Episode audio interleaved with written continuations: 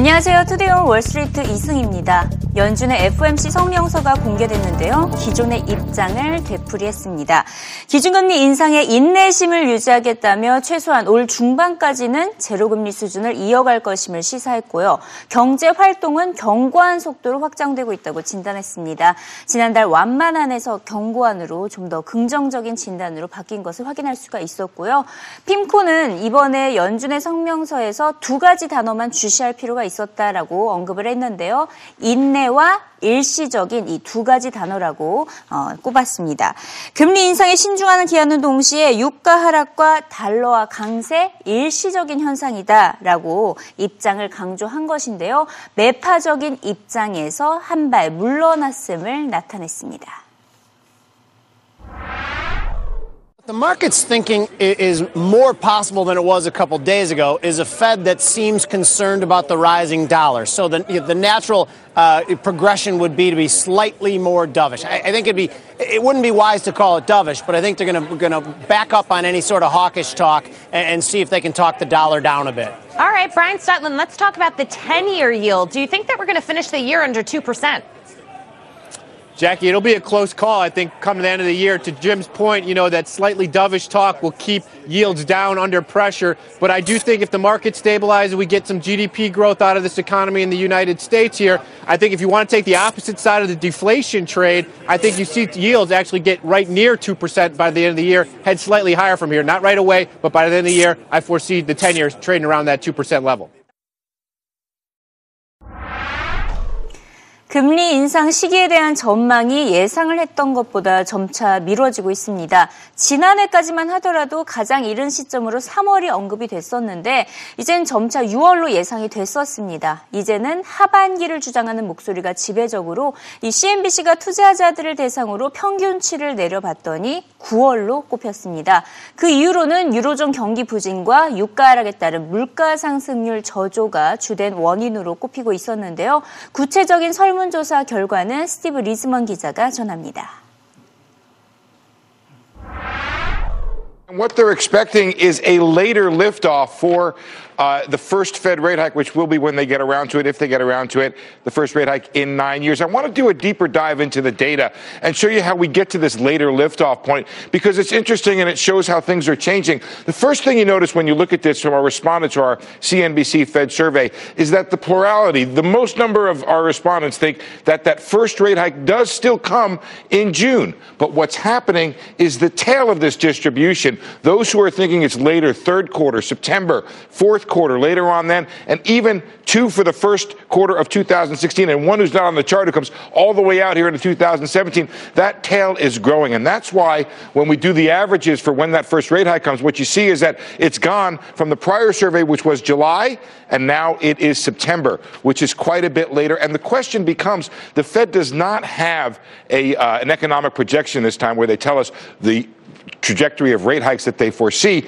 whether or not the Fed would also do this. If the FOMC members would also push it ahead if they did it, we won't know that until the next set of economic projections. Finally, we've been talking a lot about this issue. Why are interest rates so low? We polled our 33 respondents, and the biggest number is low inflation. They do not think it primarily comes from an outlook for lower growth in the United States.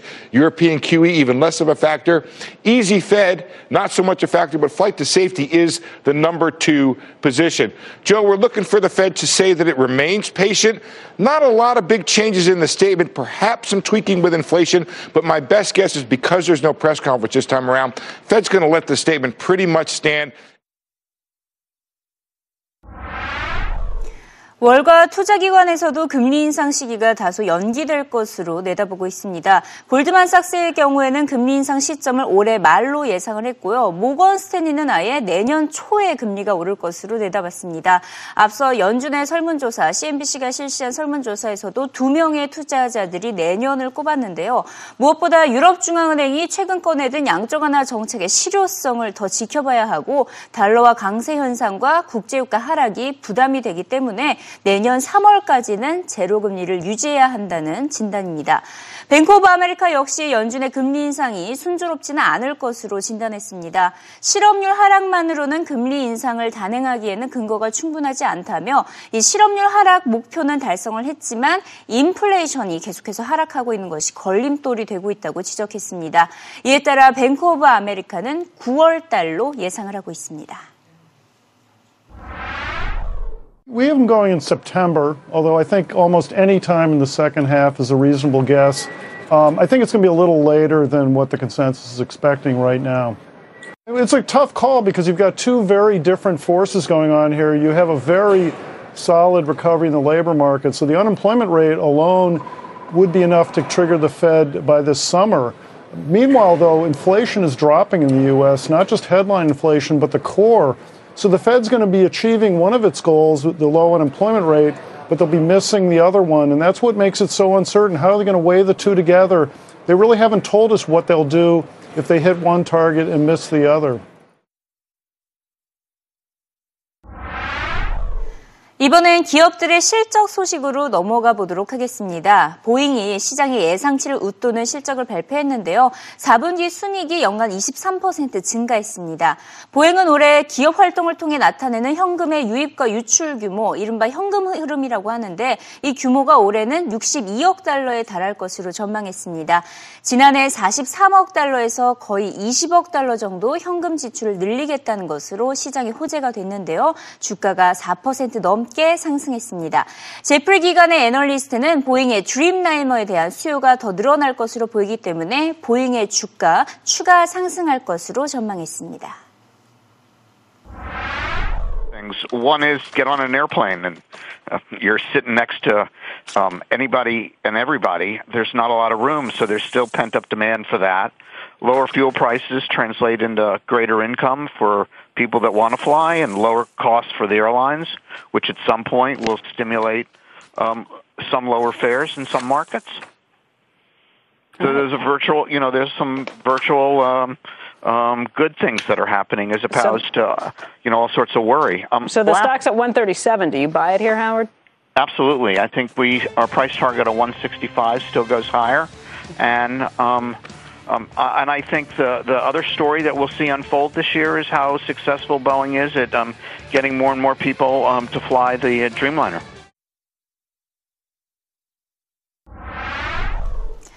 어제 장 마감 후에 실망스러운 실적을 전했던 야후가 세금을 최소화하기 위해서 알리바바의 지분에 대한 분사 계획을 밝힌 바가 있었죠. 야후는 현재 400억 달러의 알리바바 주식을 보유하고 있는데요. 야후 전체 자산의 15% 정도로 이를 분사하기로 결정을 한 것입니다.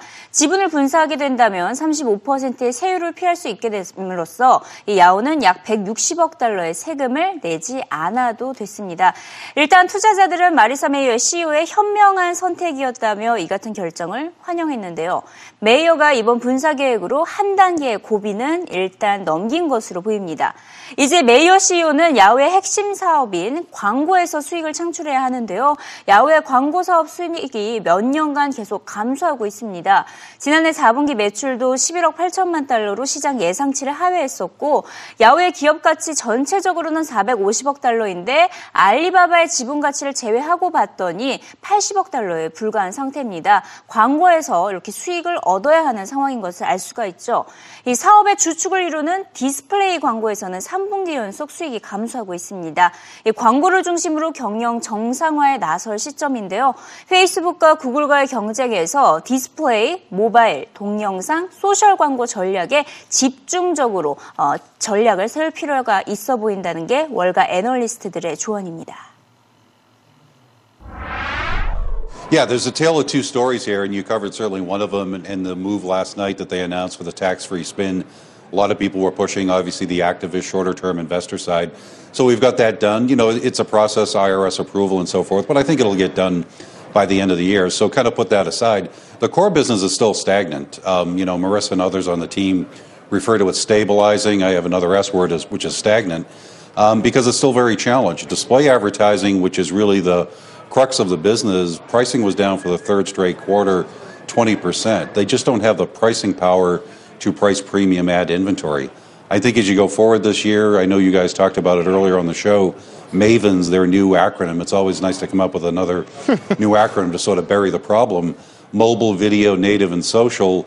They're going to try to, I think, this year sometime eliminate display ad reporting because it's just not a good story, and it's still soft. And there's a lot of other alternatives for somebody to place advertising. Facebook and Google are the obvious big names, but it's so fragmented that they just don't have that pricing power from the advertising industry standpoint.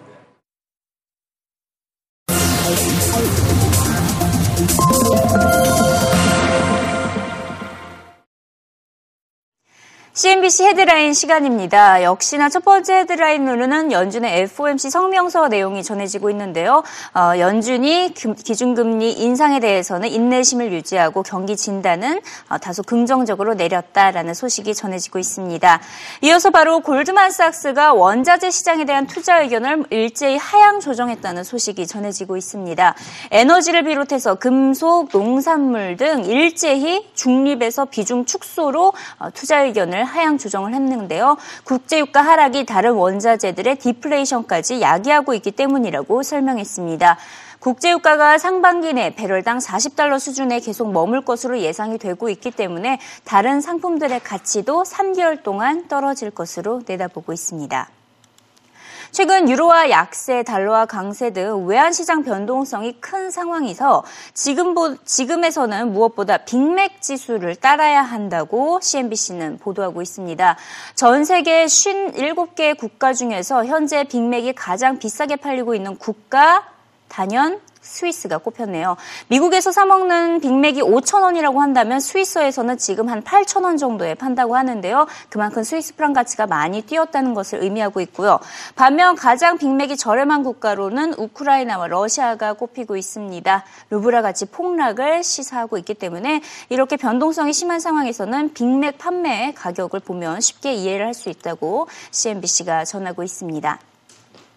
로버트 실러 교수가 CNBC와 인터뷰를 가졌는데요. 인류의 미래에 대한 두려움이 채권에 대한 수요를 늘리고 있다고 말했습니다.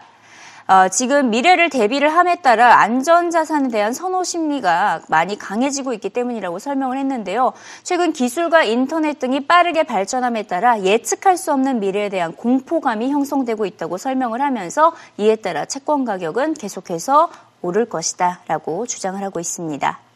마지막으로 애플과 관련된 소식 짚어보도록 하겠습니다. 어제 놀라운 실적을 발표했던 애플 아이폰의 판매는 또 역대 최대치에 달했었죠. 어, 이런 가운데 애플의 주가가 충분히 더 오를 수 있다라는 애널리스트의 의견이 쏟아지고 있습니다. 이미 애플의 주가는 지난해 40% 올랐는데요. 여전히 저평가됐다는 진단이 많습니다. 엄청난 보, 현금을 보유한 동시에 P 10배에 거래되고 있기 때문인데요. 애플의 주가 오늘장에서도 한 8% 가까이 오르면서 117달러 선에서 거래가 됐습니다. 애플의 주식을 보유하고 있는 칼 아이칸 역시 애플의 주가 저평가됐다고 진단을 하면서 애플에 대한 투자는 최근 10년간의 최고의 선택이었다며 200달러 돌파 전망을 고수했습니다. 애플은 자사주 매입을 더 늘려야 한다고 주장하기도 했는데요. 칼 아이칸의 전화 인터뷰 연결합니다. This company invests more in research and development than any other company in world history. and it still has 178 billion. But the the real issue, uh, you know, that I think is overlooked completely is that this company, and Brett just alluded to it, is going at nine times earnings. Now you look, I mean, this is what's so so it's almost laughable. You know, you look at companies out there, the S and P, the S and P multiple looking at 2015, when we, we just see there's going to be very little growth, according to the analysts, they, they really study that more than I do. There's going to be very little growth in 2015 and goes at a 17 to 18 time multiple with, shall we say, companies that are ho-ha, mediocre, still 18 times multiple. And Apple that's growing at 30% a year in the greatest business of the world – with what we keep saying is an oligopoly, if not a monopoly, even though it's legal, monopoly, is going at nine times earnings.